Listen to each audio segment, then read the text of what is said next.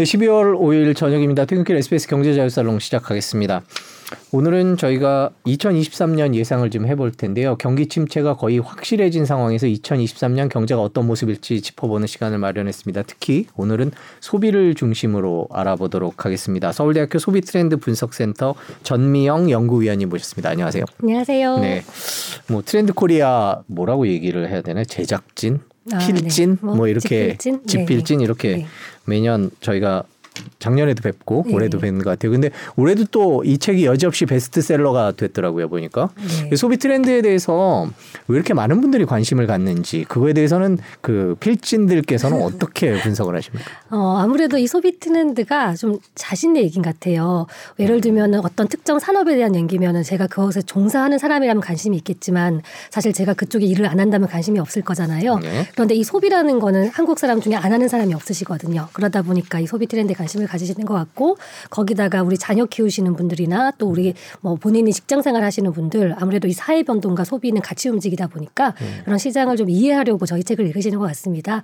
제 생각에는 네. 저희 센터에서 쓰는 책 중에 네. 완전히 새로운 내용은 없으실 거예요. 음. 한 50%에서 60%는 어 나도 아는데 나도 경험했는데 이렇게 생각하실 것 같습니다.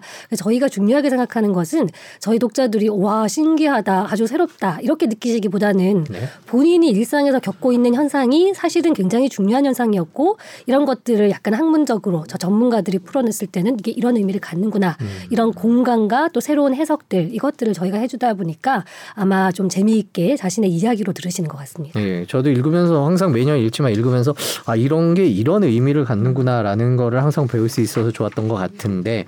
자 그럼 일단 바로 2023년 얘기를 해보도록 하겠습니다. 일단 뭐 10가지 트렌드를 매년 정해주시는데 그 트렌드를 정하기 전에 2023년 경제를 어떻게 예상을 하셨습니까? 네, 저희가 뭐 경제는 굉장히 소비의 중요한 변수기 때문에 항상 어, 트래킹을 하지만 2023년은 특히 중요한 것 같습니다. 네. 어, 아마 지금 신문에서 많이 나오는 경제 불황을 예고하고 있는데요. 2023년은 그 이전에 엔데믹이나 팬데믹 같은 그런 질병 관련 이슈가 있었다면 2023년은 오롯이 경제 영향을 굉장히 크게 받는 그런 불황기 소비 어떤 불황기 시대가 예상이 됩니다.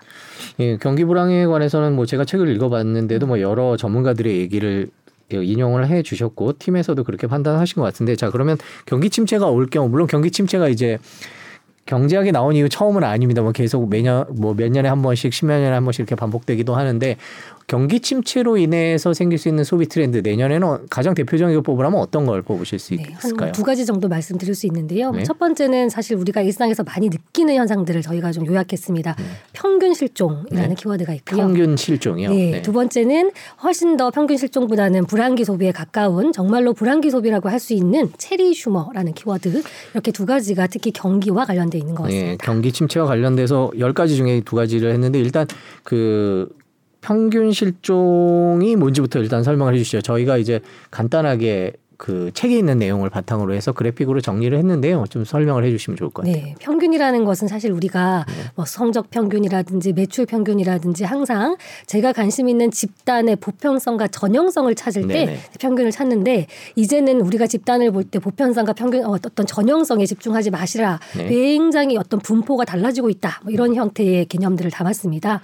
네. 이 경제와 직접적인 영향은 역시 양극화 시장이 아닐까 싶어요. 네. 네, 경기가 나빠질수록 특히 이 양극화는 훨씬 더 심해진다라고 하지요. 네. 아마 양극화라고 말씀을 드리면 경제적 양극화가 떠오르실 거예요. 네. 그래서 부유하신 분들은 더 부자가 되고 그렇지 않은 분들은 더 힘들다 이런 것들 떠오르실 텐데 이 경제적 양극화뿐만이 아니라 사실은 모든 산업이 요즘 양극화되고 있습니다. 네. 그 대표적인 게 저는 컨텐츠 시장이라고 생각해요.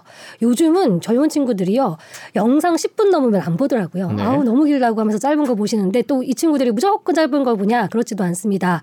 또 넷플릭스 같은 데 가시면 또 열, 열 편짜리 막 10시간 짜리 20시간짜리 그런 것도 보세요. 그래서 네. 긴거 아니면 짧은 거잘 만든 거 아니면 덜 만든 거 이런 식으로 사실 알게 모르게 우리 시장이 계속해서 양극화가 되고 있죠.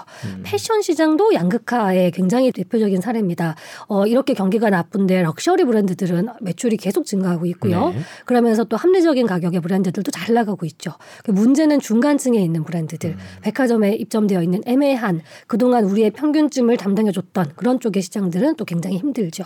그래서 잘잘 보시면 이런 어떤 시장이 전반적으로 양극화되고 있으면서 약간 어떤 우리가 어떤 전략을 세울 때 뭔가 보편적인 사람들, 어떤 보통의 니즈들, 대중적인 니즈들 이런 것들을 타겟팅해서는 조금 살아나기 힘들다. 이제 그런 메시지를 담고 있습니다. 그런데 이제 여쭤보고 싶은 게 이런 양극화된 소비, 양극화된 소득에서 비롯되는 양극화된 소비라는 게 꼭 이렇게 2023년에 많이 있는 맞아요. 것 같지는 않아요. 이거를 유독 올해 키워드로 뽑으신 이유가 있을까요? 네, 맞습니다. 사실 이 평균 평균이 사라지는 현상은 양극화나 아니면 또 사람들의 맞춤화 혹은 하나의 플랫폼이 시장을 흡수해 버리는 단극화 뭐 이런 것들로 저희가 선, 설명을 하고 있는데 사실 이런 현상들은 벌써 5년 전부터 네. 그죠? 사실은 굉장히 휩쓸었던 그런 현상들인데 그거를 저희가 이제 2023 년의 트렌드로 선정한 이유는 어, 중요하기 때문입니다. 그것도 저희가 음. 첫 번째 키워드로 선정을 했죠. 네. 어, 이렇게 이렇게 경기가 나빠질 때는 사람들이 지갑을 쉽게 열지 않고 정말 저 제품은 나를 위한 제품이다. 내가 저걸 사야겠다. 이렇게 확신이 생길 때 그럴 때 지갑을 열기 때문에 이제는 좀 무난하게 전략을 세우지 마시고 조금 부담스러우시겠지만 시장을 좀 작게 작게 보시라 이런 메시지를 담고 싶었어요. 음. 시장을 좀 날, 날카롭게 잡으시고 그래서 작은 시장에 집중하셔야 오히려 이 평균이 아닌 아주 소수의 사람들을 집중하셔야 기업들이 돌파구를 찾을 수 있을 거다. 이런 메시지를 담고 싶어서 저희가 이렇게 키워드를 정했고요. 실제로 저희도 한국의 기업들과 제품 개발이라든지 전략을 세울 때 마음이 불안하잖아요. 그러다 보니까 이 시장에서 가장 보편적인 니즈는 뭐지? 어떤 사람들이 가장 많지? 그거부터 보고 전략을 세우는데 그렇게 해서는 이제는 사람들의 지갑을 열 수 없다. 이런 메시지를 전달하고 싶어서 저희가 이 조금 흔한 대한 이 개념을 조금 첫 번째 키워드로 강조를 한번 해봤습니다. 뭐 중간은 가자, 뭐 중간으로 가보자 어, 이런 것들은 이제는 안 네, 된다라는 네, 메시지를. 시장은 아닙니다. 그다음에 또 하나 아까 말씀해 주셨던 건 이제 소비자 입장일 텐데 체리 슈머라는 게 뭔지부터 또좀 네, 설명해 주시죠. 체리 슈머는 완전 불안기 소비다 이렇게 생각하시면 될 것 같습니다. 네. 어, 체리 피커라는 단어가 있어요. 네. 어, 이게 원래 케이크 먹을 때 가장 맛있는 체리만 쏙 빼먹는 얌체 네. 같은 사람을 뜻하는데 네. 요즘은 소비자에게 많이 씁니다. 음. 기업의 혜택들만 쏙쏙 빼먹고 실제 로 그 회사의 제품과 서비스는 절대 구매하지 않는 이런 블랙 컨슈머들을 체리 피커다라고 조금 부정적으로 쓰는데요. 2023년이 되면은 역시 경기가 나쁠 테니 또 언론에서 경기가 나쁘다고 계속 얘기를 하면 사람들이 아무래도 내가 돈을 잘 쓰고 있나 이런 생각을 하실 거고 또 가능하면은 내가 쓰고 있는 돈들이 나에게 효용을 주게 그렇게 아마 전략을 세우실 겁니다. 그래서 저희가 이 키워드는 이렇게 한번 정리해봤습니다. 불안기라고 해서 나의 소비 욕망을 포기하지 않고 어떻게든 수단과 방법을 가리지 않고 나의 소비 욕망을 충족시킬 수 있는 방법을 찾는 사람들의 등장 이것을 저희가 체리 슈머라고 이름을 지었습니다. 어, 네. 그 체리 피커랑 체리 슈머는 좀 다른 건가요? 부정적, 긍정적 그렇게 들리기도 하는데. 네, 체리 피커는 조금 부정적으로 그동안 네. 우리가 소수의 블랙 컨슈머를 지칭했다면 어쩌면 2023년에는 대한민국의 모든 소비자가 체리 피커처럼 행동할 수도 있겠다. 이게 저희 이제 생각이었고요. 그렇다면 조금 부정적인 단어보다는 약간 완화하자 해서 체리 슈머라고 이름을 살짝 바꾼 겁니다. 뭐 대표적인 게 사실 경제가 나쁘면 네. 가성비 소비가 뜨죠. 네, 그렇죠. 사실 체리 네. 슈머가 대표적인 가성비 소비 소비인데 이 가성비 소비 중에 예전과 달라진 가성비들을 저희가 모아놓은 것이 체리 슈머다 음. 이렇게 생각하시면 될 것 같습니다. 예를 한번 들어보겠습니다. 가성비는 보통 양이 많고 값이 싼 제품을 얘기하죠. 제가요 30만 원짜리 무려 와인이 한번 먹어보고 싶은 거예요. 뭐 무리하면 평생에 한 번 먹을 수 있죠. 그렇지만 이성적으로 판단했을 때는 와 요거는 조금 아니다. 네. 내가 이거를 차라리 저축을 하지 이런 생각이 들 수 있단 말이죠. 그렇다면 인터넷을 검색을 한 다음에 요 30만 원짜리 와인과 가장 유사한 맛이 난다 고 알려져 있는 음. 2만 원짜리 와인을 마트에서 사서 먹는 거예요. 요거 가성비잖아요. 네. 옛날 가성비입니다. 요즘 소비자들은 그런 식으로 자신의 욕망을 충족시키지 않고요. 수단과 방법을 가리지 않고 내 욕망을 충족시킵니다. 예를 들면은 저기 잠실에 가시면 어, 보틀벙커라는 와인 가게가 최근 생겼는데요. 거기서는 요 30만 원짜리 와인을 잘라 가지고 조각 내서 한 잔씩 팔아요. 네. 거기를 제가 가 가지고 그거 한 잔만 먹어 보는 겁니다. 두 잔은 음. 안 먹어요. 음. 그렇게 한 잔 먹어 보면 아 30만 원짜리 와인이 이런 맛이구나 이렇게 알 수 있죠. 거기서 만족하면 이게 요즘 소비인 것 같아요. 그래서 음. 요즘 가성비라고 하겠죠. 그래서 이런 식으로 뭔가 소비를 조각을 내든 아니면 다양한 전략을 세워서 어, 나의 어떤 소비 욕망을 충족시켜주는 어떤 현명하고 알뜰한 소비자들의 등장 이런 것들을 체리 슈머에 저희가 담았습니다. 그 방금 말씀해주신 얘기를 듣고 나니까 물론 이제 뭐 소비라고 보기에는 좀 애매한 투자의 개념이지만 미국의 비싼 주식이나 한국의 비싼 주식들을 이렇게 조금씩 맞아. 잘라서 파는 네. 좀 이제 그런 것들이 올해 물론 예전부터 있었습니다만은 작년 올해 각광을 받았는데 그것도 역시 그런 같은 어, 맥락인가요? 맞습니다. 네, 소비를 이렇게 조각내 가지고 내가 원하는 것들을 한번 가져보는 거죠. 그 비싼 것들을 그죠? 그래서 이런 2023년형 어떤 불황기 소비의 등장 이런 네. 것들을 저희가 체리 슈머에 꼭꼭 담았습니다. 그 책에 보면 이런 구절이 있어요. 불경기에도 오히려 명품 시장은 성장하는 경향이 있다. 이런 거는 뭐 계속 불황 때마다 반복됐던 거고 이번에도 역시 마찬가지로 진행이 될 거라고 예상을 하시는 건가요? 네, 맞습니다. 그 체리 슈머들의 소비 특징을 보시면 네. 어, 내가 불황기니까 모든 소비 욕망을 포기하겠다 이런 생각보다는 조금 내가 실용적이고 해야 하는 소비들은 어떻게든 새로운 방법들을 찾아서 알뜰하게 소비하시고 그 와중에 내가 정말로 갖고 싶은 것은 완전히 몰입해서 투자를 아끼지 않으시기 때문에 오히려 앞서 평균 실종에서 말씀드린 것 같은 양극화 소비 차원에서의 양극화도 어, 이 불- 불경기에는 훨씬 더 심해진다 이렇게 볼 수 있겠습니다. 그 경기 침체가 뭐 처음 아니다라는 얘기를 저희가 계속 하고 있는데 가장 가까웠던 게 2008년 금융위기 때라는 생각이 들어요. 그럼 그때의 그 소비의 모습과 내년도 2023년 소비의 모습은 많이 다를까요? 어떨까요? 네, 뭐 일부는 반복될 거예요. 예를 들면 우리가 불황기에 일반적으로 나타난다는 어, 소비 특징들이 있거든요. 립스틱 효과라고 해서 네. 사람들이 뭐 화장품을 전부 다 바꾸기보다는 립스틱만 바꾼다. 옷을 전부 다 사기보다는 스카프만 바꾼다. 음. 이런 것도 있고요. 또 불황기에는 여성들의 치마가 짧아지면서 사람들이 신체적 매력을 뽐낸다. 뭐 이런 어떤 일반적인 속성은 반복되겠지만 그렇지만 2008년과 지금은 소비자가 바뀌었고요. 네. 그리고 또 이 시장 환경이 바뀌었고 사람들이 자신의 니즈를 충족시킬 수 있는 방식이 바뀌었기 때문에 그런 부분은 초점을 맞춰줘야 될 것 같습니다. 예를 들면은 제가 만약에 짜장면을 시켜 먹고 싶잖아요. 그런데 아 지금 배달비를 찾아보니까 배달비가 7천 원이에요. 그럴 때 그 짜장면 시켜 먹는 것을 포기하고 어 그냥 짜장 라면을 한 개 먹어요. 그거는 옛날 형태인 것 같고요. 네. 요즘은 또 플랫폼이 얼마나 발달돼 있습니까? 그 특히 이제 뭐 동네 커뮤니티 이런 것도 있고요. 거기에 글을 쓰는 거죠. 제가요 한 시간 있다가 짜장면 시킬 건데 같이 시키실 분 찾습니다. 그래서 동네 커뮤니티에서 사람들을 모아서 그렇게 구매할 수도 있겠죠. 그러니까 그때와 비교해서는 기술이 바뀌었고 우리의 환경 인프라가 바뀌었고 또 그것을 소비하는 사람들이 바뀌었기 때문에 어떤 불황기의 일반적인 특징과 그것과 또 차이나는 어떤 변화 환경에 의한 특징들 요것들을 구분해내면 좋겠다 말씀드리겠습니다. 그럼 그런 소비 패턴의 변화 이제 갑자기 궁금한 게 2008년에 지금에 비해서 그런 패턴들 매년 바뀌는 것들 또 그리고 평균 실종이나 체리 슈머처럼 어떻게 보면 예전에 본 듯한 그런 내용들을 올해 다시 강조하게 된 이유에는 뭐 기술 의 발달이 많이 영향을 미쳤나요? 아니면 세대가 지금 해주신 말씀을 들어보니까 두 가지 요인을 말씀하시는 네, 것두 같은데 가지는 다 중요한 것 같습니다. 일단은 어, 일단은 가장 먼저는 소비자들이 좀 바뀌었죠. 네. 뭐 자신의 욕망을 포기하지 하지 않는 사람들 그리고 효능감이 높기 때문에 내가 원하는 것들을 어떻게든 해결하겠다라는 어떤 자신감이 있는 소비자들. 그래서 세대가 일단 바뀐 것도 가장 유효하고요. 또 이 세대들이 그렇게 될 수 있었던 배경에는 사실은 이들을 지원해주는 각종 기술의 발전, 경제 환경의 변화, 인프라의 성장 들 이런 것들이 사실은 같이 움직이는 것 같습니다. 음, 그렇군요. 자, 이제 경기 침체가 바꿔놓을 2023년 소비 트렌드 두 가지 항목을 짚어봤고요. 또 하나는 아, 다음 얘기로 넘어가 보도록 하겠습니다. 또 하나는 코로나 이후 세상인데요. 물론 이제 뭐 코로나가 이제 완전히 끝났느냐가 지금도 뭐 환자는 계속 나오고 있습니다만 그래도 이제 많은 것들이 바뀌었는데 그 노동 시장에 관한 내용이 지금 책에서 눈에 띄더라고요. 네. 특히 뭐 이제 콜레라 얘기와 코로나 얘기를 비교했던 대목도 눈길을 끄는데 오피스 빅뱅이라는 표현을 쓰셨습니다. 오피스 빅뱅. 이거 어떤 뜻인가요?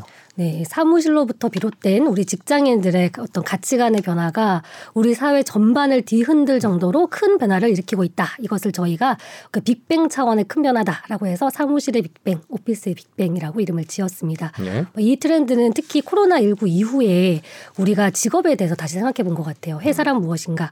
일이란 무엇인가? 내가 무엇을 하고 살아야 하는가? 자, 그런 생각들을 근원적으로 하면서 특히 또 어, 본인의 어떤 삶을 개척하길 좋아하는 어떤 세대적 효과와 합쳐지면서 이런 어떤 새로운 직업관들이 확실히 등장을 하는 것 같습니다.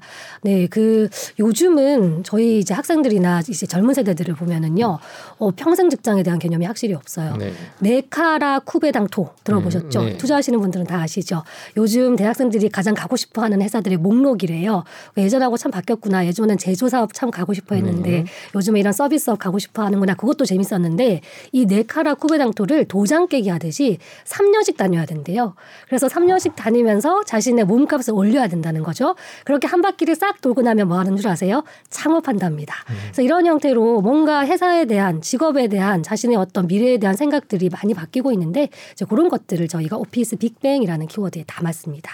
뭐 다시 돌아간 거죠. 왜 그렇게 바뀌는 걸까요? 네, 근원적으로는 그 일단은 어, 환경 얘기를 또 해야 되겠네요. 음. 사실 예전처럼 우리가 뭐 꼭 하나의 기업에 충성하지 않아도 되는 사회적 인프라가 구축된 것 같아요. 대표적인 것들이 프리랜서 시장의 성장이 아닐까요? 음. 예전에는 이런 프리랜서가 되는 것에 대해서 불안함이 굉장히 컸거든요. 네. 어, 그런데 요즘은 그런 프리랜서들을 위한 플랫폼도 있고요. 또 슈퍼 프리랜서라고 해서 또 대기업과 같이 협업하는 개인들도 있고요. 그래서 이런 어떤 직업 환경들의 변화 이런 것들도 사실은 사람들이 그런 용기를 내고 생각을 바꾸는데 큰 역할을 한 것 같고 또 한편으로는 사람들의 가치관이 바뀌었죠. 그죠? 음. 요즘은 회사하고 저를 다, 자기 자신을 동일시를 잘 안 하더라고요. 네. 예전에는 내가 속한 조 직의 성장을 나의 성장으로 동일시하는 그런 모습이 보였는데 요즘 젊은 직장인들을 보시면 조금 잔인합니다. 회사는 회사고요. 네. 나는 나고요. 제일 관심 있는 것은 나의 변화더라고요. 나의 성장. 그래서 내가 이 회사에서 무엇을 성장시킬 수 있는, 있는가 그거를 기대하고 아, 더 이상 나는 성장할 게 없다라고 생각하면 또 과감히 다른 성장을 찾아서 떠납니다. 그래서 이런 개인의 가치관의 변화 또 그것들을 지탱하는 어떤 사회적 환경과 어떤 구조의 변화 이런 것들이 또 코로나라는 아주 큰 변수를 만나면서 폭발하 지 않았나 이렇게 볼 수 있겠습니다.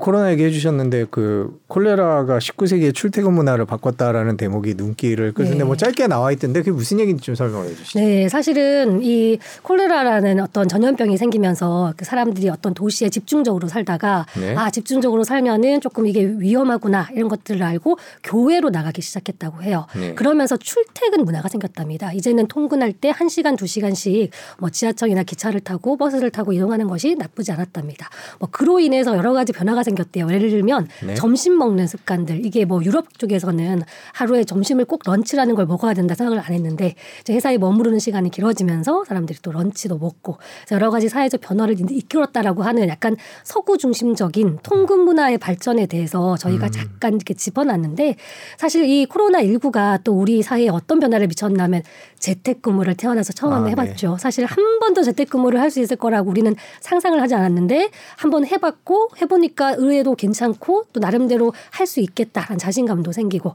이제 그런 것들이 또 배경이 되어서 뭐 이미 미국에서는 재택근무 안 해주면 회사를 안 다니겠다는 네. 그런 사람들도 생기고 한국도 이제 코로나 이후에 근무 환경이나 근무 시간 이런 것들에 대한 사람들의 기대가 많이 바뀌었죠. 그래서 이런 코로나가 사실 그 불씨를 굉장히 앞당겨줬다 이렇게 말씀드릴 수 있겠습니다. 그 취직이나 직장을 선택할 때 있어서 그 복지를 중요시한다는 보도는 몇 년 전부터 계속 나왔던 것 같아요. 네. 근데 2023년 트렌드와 관련된 책에서 이 부분을 특별히 강조하신 이유가 있을까요? 네. 이렇게 이 젊은 친구들이 회사나 조직에 대해서 기대하는 가치관이 바뀌니까 회사도 나름대로 이 사람들을 붙잡기 위해서 굉장히 고민을 하시죠. 네. 뭐 연봉을 좀 올려준다든지 여러 가지로 이제 고민을 하시는데 저희가 봤던 자료에서는 물론 연봉을 올려주는 것도 좋지만 어, 조금 더 효과가 있었 있었던 것들이 그 사람들이 정말 실질적으로 피부로 느낄 수 있는 혜택을 줘야 한다. 는 어떤 의미였고요. 그러다 보니까 이제 복지적으로 조금 분위기가 바뀌었다. 이런 어떤 흐름들이 있었고요. 네. 그 복지도 핀셋 복지라고요. 정말로 우리 구성원들이 와 이거 괜찮다. 이 회사가 나를 생각하는구나. 이렇게 감동을 느낄 수 있어야 된다고 해요. 예를 들어서 우리 회사에 당신의 자녀가 대학교에 가면 뭐 입학 자금을 드립니다. 참 좋은 복지거든요. 사실은 기업 입장에서는 아주 큰 투자를 하시는 거거든요. 근데 요즘 신입들은 거기서 감동을 못 느끼죠. 음. 내가 결혼을 할지 안 할지도 모르겠고 한 결혼을 한다 하더라도 애를 낳을지 안 낳을지도 모르겠고 애를 낳았다 한들 그 친구가 대학을 갈지 안 갈지도 모르기 때문에 그런 복지보다는 내가 지금 싱글인데 내가 키우고 있는 고양이를 위한 뭐 보험을 들어준다든지 음. 이런 식의 좀 더 내가 혜택이라고 느낄 수 있는 그런 복지 쪽으로 확실히 어 분위기가 많이 바뀌는 것 같습니다. 뭐 회사 사무실을 좀 예쁘게 해주는 것도 굉장히 중요한 복지라고 또 하더라고요. 음. 그래서 이런 것들이 요즘 어떤 어 젊은 직원들을 붙잡기 위한 기업들의 노력의 일환이다 이렇게 말씀드리겠습니다. 음, 근데 이제 말씀을 쭉 듣다 보면 그런 생각도 들어요. 이거 뭐 고용 불안이라는 얘기를 아까 해주시기도 했는데 이렇게 직장을 자주 옮기고 이런 것들이 우리나라 지금 현재 노동 시장에서 미국처럼 유연하지 않은 상황에서 어떻게 받아들여야 될까라는 생각도 좀 드는데 그거에 대해서는 어떻게 생각을 네, 하세요? 사실 이게 뭐 대사직의 시대 이런 미국에서 이런 단어가 나온 데는 미국의 그런 어, 노동 환경, 고용 시장의 좀 유연화가 사실 밑받침돼 있는 거고요. 네. 솔직히 제 주변에 재택근무 끝났다고 해서 회사에 사표 쓰는 말 아마 한 명도 없었거든요. 네. 저희는 그죠. 그러니까요. 한국 예. 사람들은 그렇지는 예. 않습니다. 어 그렇지만 어, 저는 이것이 어떤 가치관의 변화 이런 것들과 같이 움직이지 않나 그런 생각을 해요. 뭐 부모님 세대처럼 정말 이게 평균 실종의 하나인데요. 이렇게 그냥 학 대학 나와서 회사 가서 30년 동안 근속해서 상 받고 졸업 이렇게 어, 나온 은퇴하는 것이 어, 무조건 그게 하나의 기- 정답일까 이런 의심을 하는 거죠. 그렇지 않은 길도 있지 않을까 그런 것들을 소비자들이 스스로 우리 구성원들이 스스로 생각해내면서 그 방법들을 찾아내고 또 선례를 만들고 그래서 제가 말씀드리고 싶은 것은 회사에 오래 계시는 것들이 틀렸다는 말씀은 절대 아닙니다. 굉장히 좋은 가치고요. 한 회사에 충성을 다하면서 거기서 전문성을 쌓아가는 것은 굉장히 중요한데 그것만이 정답은 아니다라는 생각을 우리가 하게 됐다는 게 중요한 것 같습니다. 그래서 그런 관점에서 이 가치관의 변화를 어, 이해해주면 좋지 않을까 그런 생각도 들고요. 뭐 회사 입장에서도요 이런 어떤 소비자들의 어떤 변화, 구성원들의 변화를 조금 긍정적으로도 생각해 주세요. 물론 우리가 교육시킨 우리의 구성원들이 다른 쪽으로 이탈을 하면 회사 입장에서는 손해일 수도 있지만 그만큼 또 새로운 경험을 가진 구성원들이 다시 우리 회사로 들어올 수도 있고 그런 것들이 순환하여서 회사에게 새로운 동기부여나 어떤 성장의 기회도 될 수 있기 때문에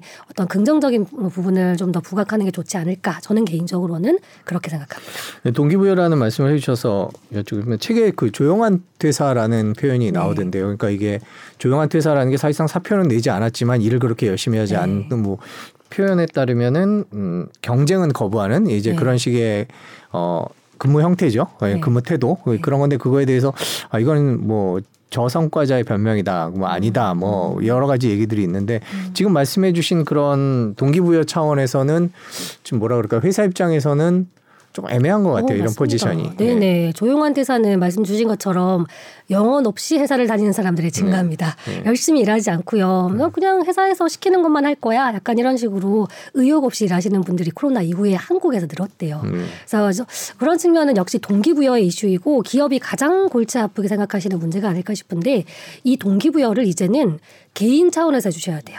프로젝트를 맡길 때 네가 지금 하고 있는 이 프로젝트가 우리 회사의 성장에 우리 회사의 사활이 걸렸어라고 동기부여 하지 마시고 이 프로젝트를 성공시키는 것이 너의 커리어에 얼마나 중요한지 네가 이 커리어를 바탕으로 뭐 다른 회사를 갈 수도 있고 또 우리 조작에서 어떤 의미를 가질 수 있는지 개인적 차원에서 동기부여를 해주시는 것이 그 어느 때보다 중요한 것 같습니다. 그래서 그런 것들을 좀 한번 고민해 보시라는 말- 메시지로 저희가 이 개인적 동기부여, 개인적 피드백 이런 말씀을 많이 드렸습니다. 네.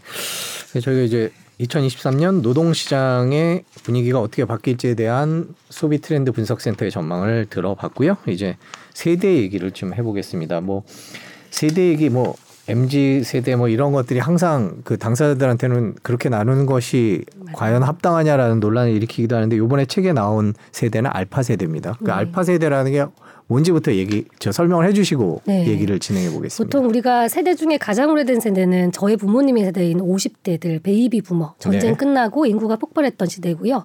그 다음 세대가 X 세대죠. 네. 그리고 그 다음 세대는 이제 밀레니얼이라는 별명을 가지고 있는 Y 세대. 음. 그 다음 세대는 Z 세대. 그래서 X, Y, Z로 뭐 70년대생, 80년대생, 90년대생 이렇게 세대가 지어집니다.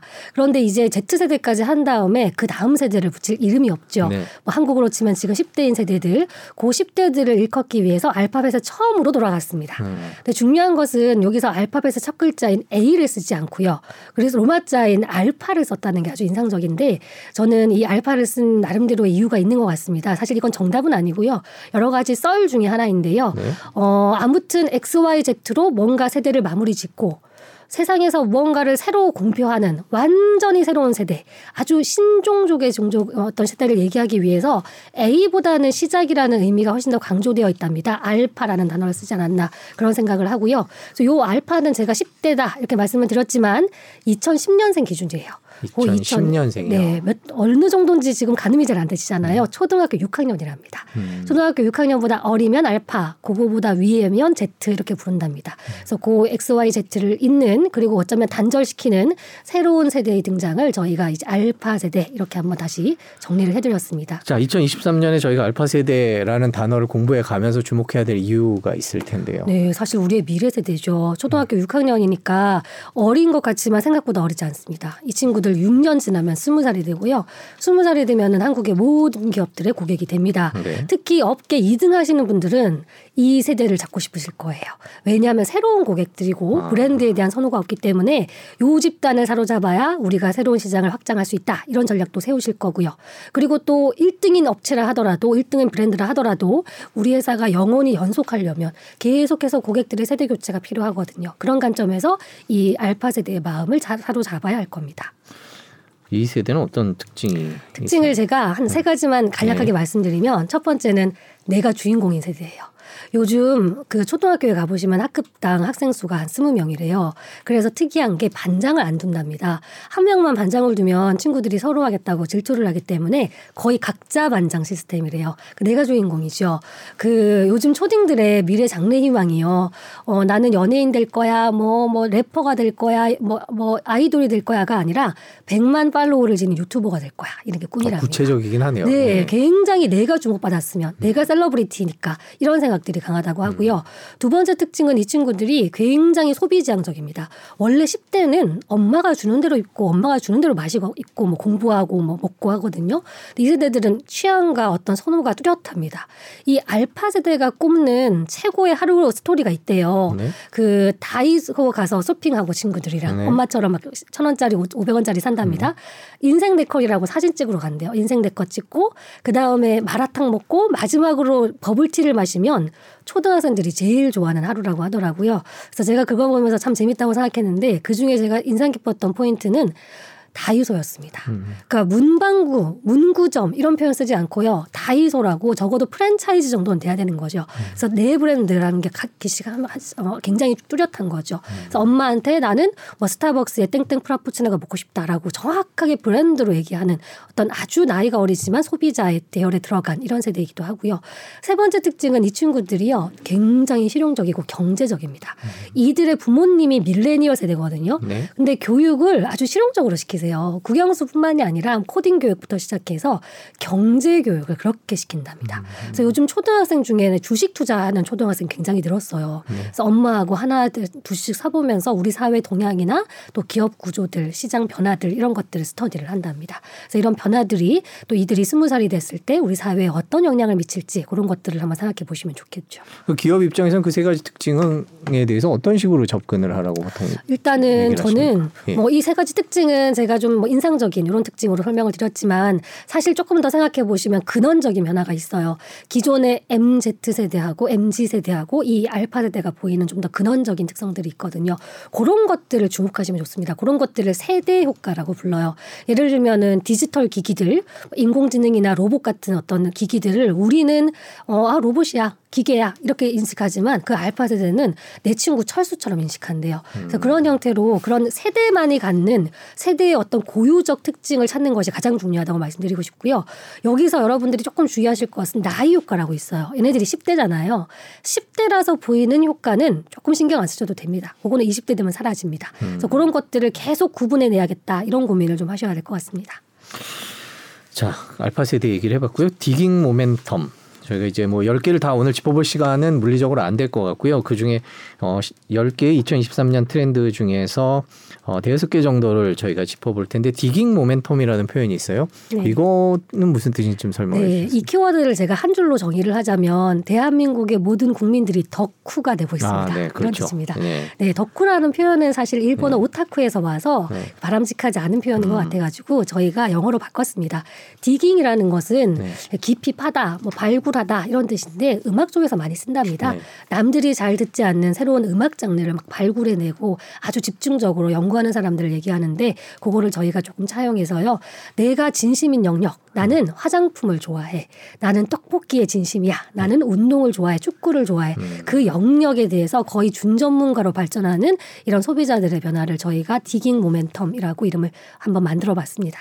그 진심이라는 말씀에 동의를 하는 게 그 SBS가 만드는 많은 썸네일에 진심이라는 단어들이 어. 들어가기 네. 시작한 네. 게 이제 한 작년 올해 네. 그때부터 이제 진심이라는 단어들이 들어가기 시작했던 것 같은데 그러면 이런 것들은 소비 트렌드에 어떻게 영향을 미치는 건가요? 네. 어, 사실 이 덕질 덕 오타쿠, 이런 오타쿠 이런 단어들이 새로운 또 단어는 아니거든요. 네. 5년 전에도 이미 7년 전에도 이미 한국 사람들이 아주 예전에도 썼던, 예, 맞습니다. 예. 그리고 뭐 취미 활동 이렇게도 쓰였고요. 그죠? 아주 익숙한 표현인데 역시 중요한 것은 예전의 덕질가 음. 요즘의 덕질이 무엇이 다른가 이것들을 계속 비교하는 게 재미있겠죠. 네. 예를 들면은 조금 극단적인 사례를 하나 말씀드리면은요. 제가 뭔가를 좋아해서 수집을 하잖아요. 덕질의 기본은 수집인데 그 수집을 그냥 하지 않고요. 컨셉이나 어떤 주제, 테마를 가지고 한답니다. 예를 들어서 요즘 그 중학생, 고등학생들 사이에서 유행하는 공부법이 하나 있대요. 그, 그 컨셉 공부법이라고요. 이런 거랍니다. 이게 제가 이제 영어 공부를 하는데 공부가 완전히 좀안 될 때 이렇게 생각을 한대요. 나는 있잖아. 저기 해리포터에 나오는 시리즈 중에 제일 똑똑한 친구인 헤르미온느야. 라고 생각을 하면서 공부를 하면 나는 헤르미온느기 때문에 공부가 잘 된대요. 그런데 그렇게만 공부하는 게 아니라 엄마를 졸라서 굿즈를 사서 모으겠죠. 그래서 방을 거의 뭐 그린도르프 기숙사처럼 꾸미고 무슨 그 헤르미온느가 입는 망토를 두르고 이상한 주문을 외우면서 공부를 하면 나는 헤르 헤르미온이기 때문에 공부가 잘 된답니다. 이런 식으로 뭔가 테마와 주제를 가지고 어떤 덕질을 하기 시작하는 거 이런 것들도 요즘 특징 중에 하나고요. 음. 뭐또 다른 덕질은 예전 오타쿠와 달리 요즘은 덕질을 혼자 안 하죠. 다른 사람들을 모아놓고 같이 합니다. 네네. 네. 같이 하면 훨씬 재밌거든요. 이런 것들도 요즘 변하죠. 그래서 이런 식으로 여러 가지 뭔가에 진심이고 하나에 빠지고 그것에 준 전문가가 되는 이런 사람들이 늘어납니다. 요거를 제가 기업 시사점으로 굳이 굳이 이렇게 뭐 연결시킨다면 어 우리 소비자들이 우리 브랜드를 덕질해주면 얼마나 좋을까요? 그죠? 근데 이게 실제로 기업들에게 굉장히 중요한 숙제입니다. 지금까지는 한국 기업들이 충성 고객이라고 해서 저 고객이 우리 제품을 쓰고 만족하면 또 사주더라. 이런 반복 구매 관점에서 고객들을 설득하려고 했어요. 그런데 이쪽은 굉장히 이성적인 영역입니다. 내가 써보고 실망하면은 다른 데로 가겠다는 얘기거든요. 그런데 고객이 우리 브랜드를 덕질하고 우리 브랜드의 진심이면 조금 우리가 삐끗하거나 실패를 해도 실망을 시켜도 사람들이 떠나질 않아요. 늘 응원해 주시고 우리 회사가 잘 됐으면 좋겠다고 생각해 주시고 늘 지지해 주시거든요. 그래서 이런 팬덤 고객들을 육성해야 되는 관점에서도 사실은 이런 어떤 팬의 변화, 팬덤 시장의 변화를 주목해 보실 필요가 있습니다. 어떤 브랜드들은 실제로 뭐 제품의 기능과 관계없이 네. 그, 렇게 충성 고객이 많은 브랜드가 있고 그렇지 않은 브랜드들이 맞아요. 있거든요. 네. 그런 차이는 어디서 물론 여러 가지 요인이 사실 있겠습니다. 굉장히 어렵습니다. 팬 고객 네. 만드는 게 쉽지 않습니다. 네. 전반적으로 한국 브랜드들은 아주 좋은 제품과 서비스를 만드는 것에 비해서 팬덤이 약해요. 네. 정서적인 것이 약하다는 거죠. 상대적으로는 해외 브랜드가 훨씬 더 팬덤 비즈니스를 잘 하십니다. 대표적인 것이 애플 아니겠어요? 네. 애플 빠 이런 단어 쓰잖아요. 네. 그리고 또 파타고니아라는 패션 브랜드가 있는데 그 브랜드 팬들을 저희가 만나보니까요. 파타고니아 팬들의 꿈은 파타고니아 입사해요. 그래서 그럴 정도로 어떤 브랜드에 대한 충성도가 높습니다. 뭐 예를 들면은 내가 어떤 바람직하게 생각하는 사람의 모습이 있는데 그 사람의 모습을 저 회사가 대신해 줄 때 그 브랜드를 굉장히 지지하기도 하고요. 아니면 내가 뭐 선망하는 인물이 있어요. 뭐 스티브 잡스처럼 그런 스티브 잡스가 만드는 브랜드를 좋아하기도 하고요. 여러 가지 차원에서 이 개인이 저 브랜드에서 아주 인간적인 감정적인 호감을 느끼기 시작하면 완전히 빠지고 지지하고 또 브랜드와 함께 함께 성장하시고 심지어 그 브랜드의 주식을 사서 주주가 되셔가지고 응원하시는 그런 모습까지 볼 수 있습니다. 음, 사실상 거의 스토리에 넘어간다 맞습니다. 이렇게 봐야 되는 것 같네요. 네, 지금 네. 말씀을 네. 들어보니까. 자, 그다음에 저희가 뭐 시간 관계상 다 할 수는 없고 마지막으로 공간력이라는 거에 대해서 한번 얘기를 해보도록 하겠습니다. 사람을 모이게 하고 머무르게 하는 힘 그걸 공간력이다 이렇게 표현을 하셨는데 맞나요? 뭐 네, 공간력이라는 단어를 2023년에 제시한 이유가 어떤 걸까요? 네, 사실 우리가 코로나를 거치면서 두 가지를 배운 것 같습니다. 첫 번째는 온라인이 정말 중요하구나. 온라인이 없으면 큰일 나겠구나. 이거 배우셨고요. 두 번째는 앞으로 온라인과 메타버스가 계속 성장하겠지만 그 와중에서도 오프라인은 절대로 사라지지 않고, 않겠구나. 그걸 네. 배운 것 같아요. 그래서 그런 관점으로 이제 코로나 이후에 사람들을 끌어당기는, 끌어당기는 힘이 있는 그런 공간은 어떤 공간이어야 하는가 그 말씀을 저희가 드리고 싶어서 공간이 사람을 불러 모으는 힘, 공간력이라고 한번 키워드를 만들어 봤습니다. 그 공간력이라는 게 소비 트렌드에 어떤 영향을 미쳐 소비랑 무슨 상관이 있을까라는 생각이 네. 드는 이유가 아니 뭐 물론 이제 뭐 오래 머무르는 게 좋은데 이게 어제 오늘 얘기가 아니었던 것 같아요. 기억나기로는 그 이마트 그룹이 그 스타필드를 아, 네. 만들면서 정영진 부회장이 그때 했던 얘기는 그냥 와서 사는 곳이 아니라 머물고 즐기는 공간이어야 좋겠다. 그런 것들이 앞으로 대세다라고 얘기를 해서 이제 당시에 막 대서특필 됐었던 기억이 네. 있는데 2023년이 그때 비해서 뭐 달라진 게 있는 건가요? 왜 이 단어가 또 새삼스럽게 등장했을까라는 뭐, 생각이 들어요. 음, 계속해서 그 공간 오프라인 공간의 중요성들은 그대로 건재를 하는 것 같고요. 그 정영진 부회장님이 하신 말씀은 100% 공간력과 일치하는 그런 표현이고요. 아, 네. 다만 사람들을 어떻게 해야 끌어모을 수 있지? 그 전략들은 조금씩 바뀌는 것 같아요. 시간을 가면서 예를 들면은 요즘 빅박스 전략이라고 유통사들이 백화점이나 매장을 크게 지어요. 크게 지으면 사람이 온다. 이제 요거는 굉장히 일반적인 요즘 이제 공간력의 특징인데 예를 들어서 예전에는요 공간을 크게 하면 기업하시는 분들이 그 공간을 제품으로 채우려고 하셨어요. 음. 왜냐하면 사람들이 온라인으로 물건을 사기 때문에 오프라인에 와서 물건을 만져보고 사진 찍었다가 온라인으로 사게 하려면 이 넓은 공간을 물건으로 꽉꽉 채워야 되지 않을까 그런 생각을 하셨죠. 근데 이 코로나를 거치면서 공간 어떤 공간에 사람들을 끌어모으냐면은요 이제는 물건으로 가득 찬 공간이 아닙니다. 음. 오히려 공간 자체가 매력 적이어야 돼요. 음. 사람들이 와서 공간을 좀 경험하고 그 공간에서 이 약간의 스트레스를 좀 발산할 수 있고 어떤 어떤 자신의 한계를 할 수 있는 그런 매력적인 공간일 때 사람들을 끌어당기는 거죠. 저 그런 어떤 차이점들, 어떤 공간의 매력의 어떤 변화들 그런 것들을 끌어모으려고 저희가 요 키워드를 한번 정리를 해봤습니다.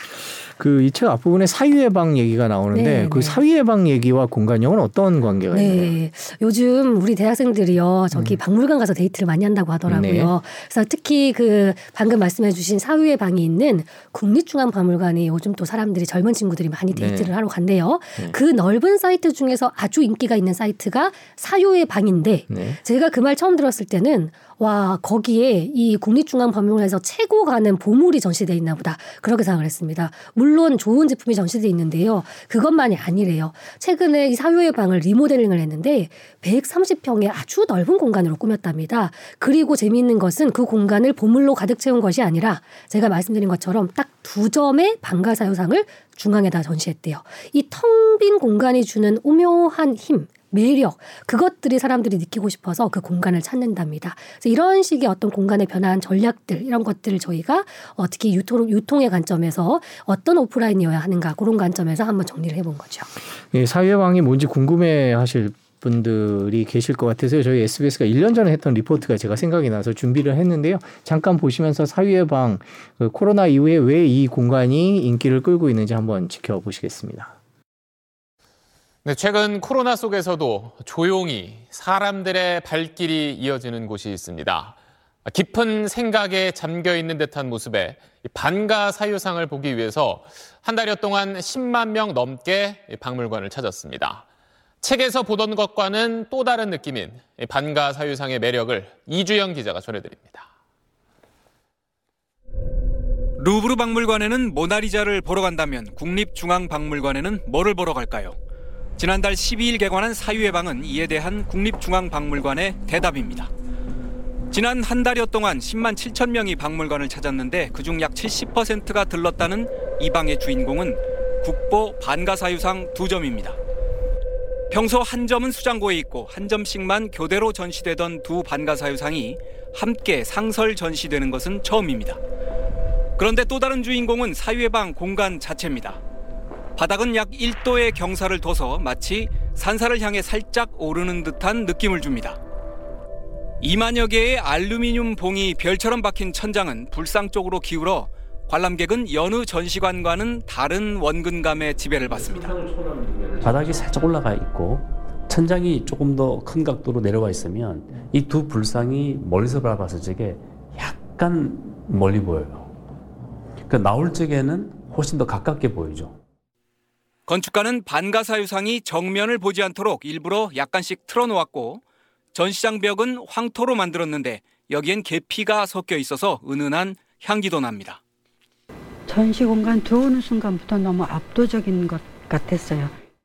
딱 두 작품에만 몰입할 수 있게 만들어 놓은 것 자체는 머릿속에 오래 남을 것 같습니다.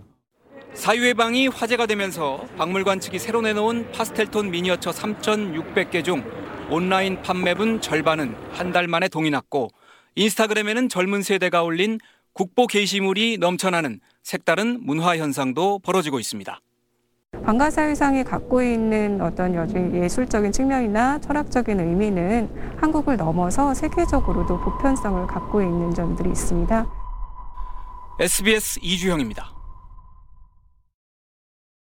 네, 사회방에 관한 SBS 리포트를 보셨는데요. 지금 보면서 느낀 게 저희가 소비 얘기를 하고 있는데 저런 공간과 또 어떤 2023년의 소비 트렌드 어떤 관계가 있을지가 궁금합니다. 네, 일단은 기본적으로 공간 비즈니스가 중요한 유통사들이 음. 뭐 공간을 어떻게 배치할 것인가, 네. 어떻게 고객들을 끌어당길 것인가, 뭐 방금 말씀드린 큰 공간, 혹은 디지털화된 공간, 혹은 어떤 쇼적인 요소가 많은 공간 이런 것들 고민해 보실 수 있고요.